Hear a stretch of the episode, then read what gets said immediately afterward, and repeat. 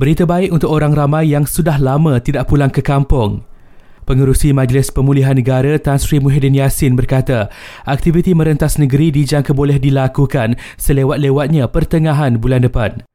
Rentas negeri itu bersandarkan pada data di mana kadar vaksinasi sudah meningkat hampir 90%. Kalau dimaklumkan tadi kemungkinan dalam bulan Oktober sama ada pada peringkat awal atau selewat-lewatnya pada pertengahan bulan Oktober. Jadi saudara bolehlah pergi merayau pergi mana-mana seluruh Malaysia ini.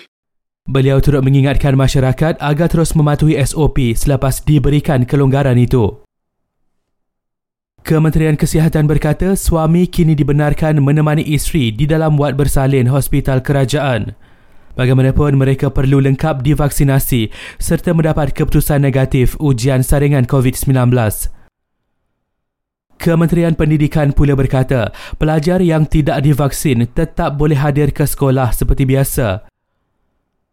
Jabatan Agama Islam Selangor akan menyerahkan senarai nama guru kafa yang menolak vaksin COVID-19 kepada Sultan Selangor minggu ini. Pihak berkuasa di Melaka buka kertas siasatan berhubung tindakan seorang peniaga di Durian Tunggal menjual kit ujian pantas COVID-19 dengan harga RM34. Dalam pada itu, kerajaan akan menetapkan harga maksimum kit ujian pantas kendiri COVID-19 yang lebih rendah selewat-lewatnya akhir tahun ini.